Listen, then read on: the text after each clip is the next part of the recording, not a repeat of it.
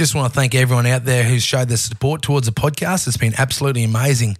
And if you've got any mates out there, uh, got a few proper true yarns, and uh, or someone who you know who's a mad dog who might want to come on and spin a few to us, uh, send it through. And uh, if you do one favour for me, that would be absolutely incredible. Click on the Proper True Yarn podcast, go to your settings of that, and uh, hit auto download because we all know how uh, terrible the phone service in Australia is. And I hate the old episode be cut short due to um, terrible phone service. So if you get the auto downloaded, um, we'll be all good to go and there'll be no interruptions. Oh, yeah. Thanks, guys. Did that really fucking happen?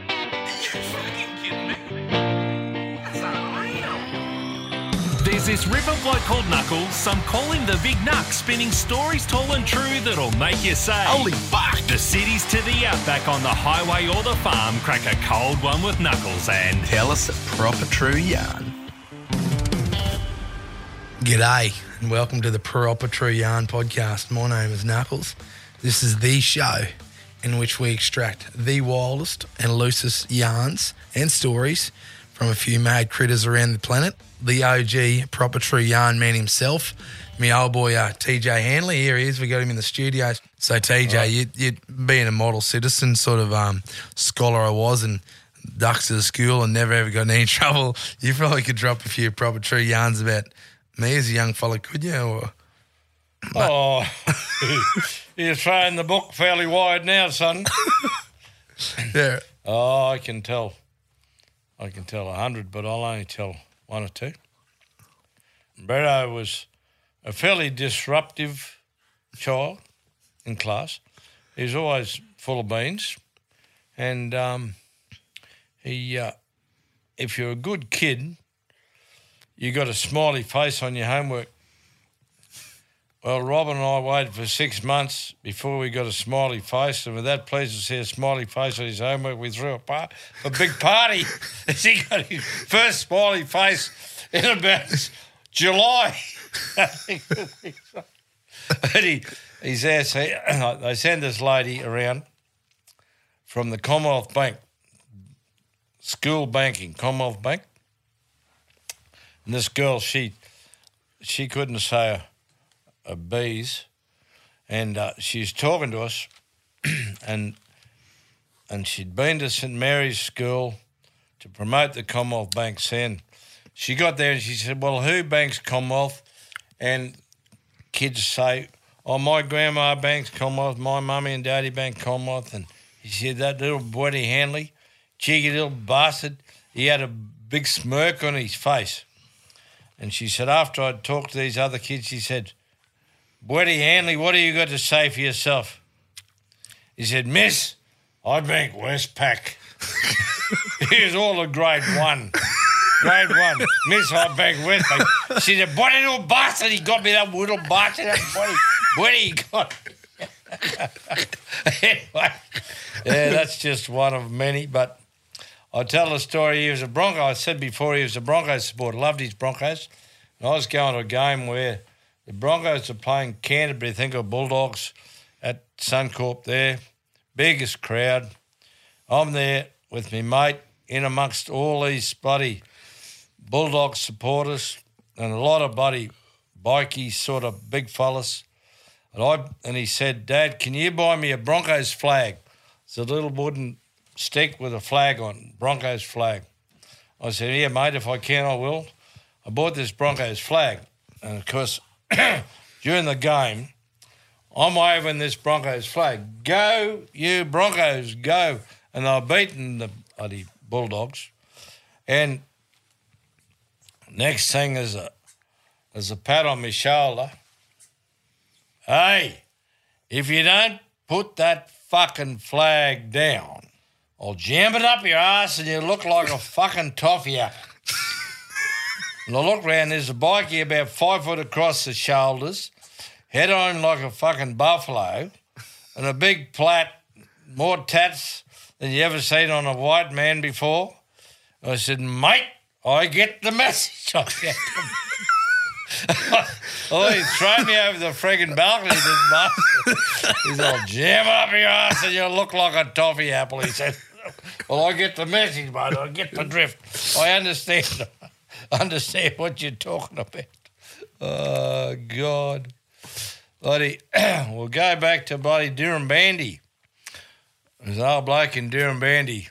His, his Christian name was Pickles, and he's a bit of an old larrikin old fella. Anyway, he, he walked into primaries, the stock agents there in Dirranbandi, and there's a bit of a larrikin buddy office girl there. And his old fella, a little bit of hair growing down the side, see? And as he's walking in, this office girl grabs him by the bit of fluff above his ear, see? And she give it a bit of a tug. She said, Not very often, she said, you see hair growing on wood. He got hand said, Have a feel down here, it's growing on stones. Down here, he said, "Have a feel down here, it's growing on stones, he said. She bucked back like a young bloody fella she did. Oh dear, oh dear, oh dear. Buddy, talking about buddy, there was a buddy lady that had a hotel in Charters Towers there, and she was playing golf, and the woman in front of her teed off the golf ball, flew back and hit her in the ankle and broke her ankle. And I was in the hotel there, this- and she's hopping around with the plaster on her, and I said, Jesus Christ. I said, what happened? What happened to you? And this mate of mine, a bit of a larrikin old fellow, said, she swerved to avoid a, a child and she fell out of bed. He said, you have to think about it. she swerved to avoid a child and she fell out of bed. Oh, dear. Oh, I hell. come through Winton once and, buddy, there's an old bloke had the BP service station there and this crankiest old bastard. And there's a lot of tourists about. I was coming back from the Buddy Camel Race, actually. There you go, mate. I said, Jesus Christ, you'd be making a quid. I said, all them bloody tourists buying all this fuel and that. Yes, he said, they're all Victorians, he said. He said they leave Victoria with a new $10 note and a new flannelette shirt, and they don't change either of the bastards, he said. don't change either. They're pretty tight, those bloody tourists. Oh, dear, oh, dear. Righto, well, when I was a kid, I was in grade nine at school, and I went on a young YAL tour to Cairns. And we're up there on a train from Brisbane to Cairns on the train with about quite a few hundred kids called Young Australian League Tour, grade grade nine school. So I get up there and a couple of things happened. Dad said, first of all, he said, bring us back a coconut. I want a coconut. So we get up there and we go to Green Island. we go over, get over to Green Island. You got to see Charlie, the biggest crocodile in Queensland on Green Island. And we get over there, and here's this bloody crocodile there, and this bit of a pond and this bit of flimsy bloody wire fence around him. And he's there, and he got his mouth wide open to his crocodile. And we're looking at him, all us kids, all round. I think this bastard's a stuffed crocodile. I don't think he's a real crocodile. I think they've stuffed him with his hide on him. I don't think he's a real crocodile. Said so. I'll find out. So I go and break off a bit, about six foot of bulrush, bulrush cane, and we're all there looking. I poked the bloody bulrushes through the fence, through this mesh, down his neck. Well, he's gone clack. Well, holy, holy Christ. There's about 60 kids had to change their pants. We fell back. Spread the mob. He was a real crocodile. I jammed this bulrush down his neck. And he went whack. Holy living Christ, we, we got a bloody fright. Holy bloody hell. Yeah, when I was a bloody, I was about uh, 26, I suppose, 27. I was working out west. I'd come down to Brisbane and my sister was going with a soldier from from uh, Barracks there. They're going to take me out for a drink, get on the on the piss, see. And my sister said, called me aside before we went out to the Nogra Hotel. She said, Eric and three other soldiers, four of them, are going to get you on the piss tonight and they're going to write you right off, you know, just being heroes, you know. So, all right, oh, that's good to know. So anyway, I said, well, I'll fix these bastards up. So in we go. And um, I said to the barmaid, I said, have you got four 20 ounce glasses, you know, big 20 ounce glasses? She said, oh, well, I'm, I'll try and find some. Anyway, four 20 ounce beers. And I said, Jesus Christ. I said, you drink 20 ounce beers? I said, mate, I work out in the back country. I said, I don't get to a pub too often. When I get there, I have a real drink, not these little pussy, little little bastards you drink down this country. I said, I have a real bloody drink, you know.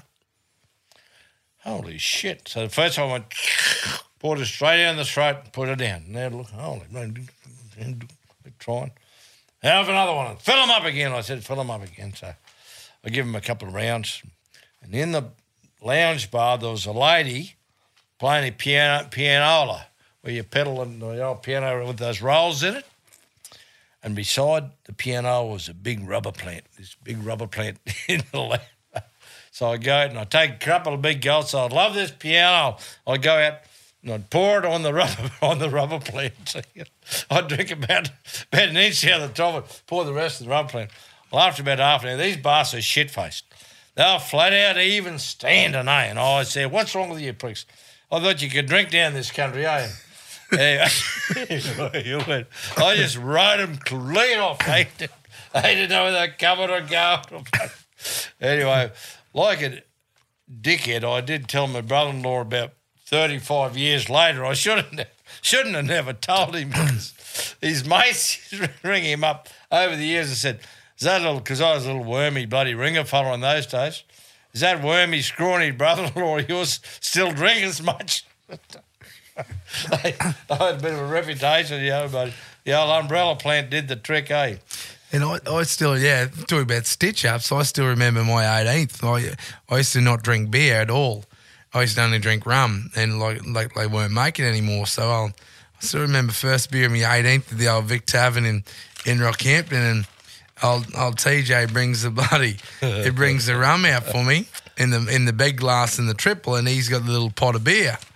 So I said, I thought to myself, I said, fucking hell, I'll stitch you, TJ. So I got the pot of rum next time, and TJ got the schooner of beer with the triple vodka in it. So TJ's meant to be leaving me out of the joint, but I'm pretty sure I carried the old boy out because every schooner had a triple body in it. yeah, that's right. Yeah, yeah, st- stitched up the, yeah, it's three points ahead, old son. Yeah. No, you certainly ran me up that night. oh, dear, buddy. Just remember, guys, call out, it's my shout, and keep left unless fucking overtaken. Oh, yeah.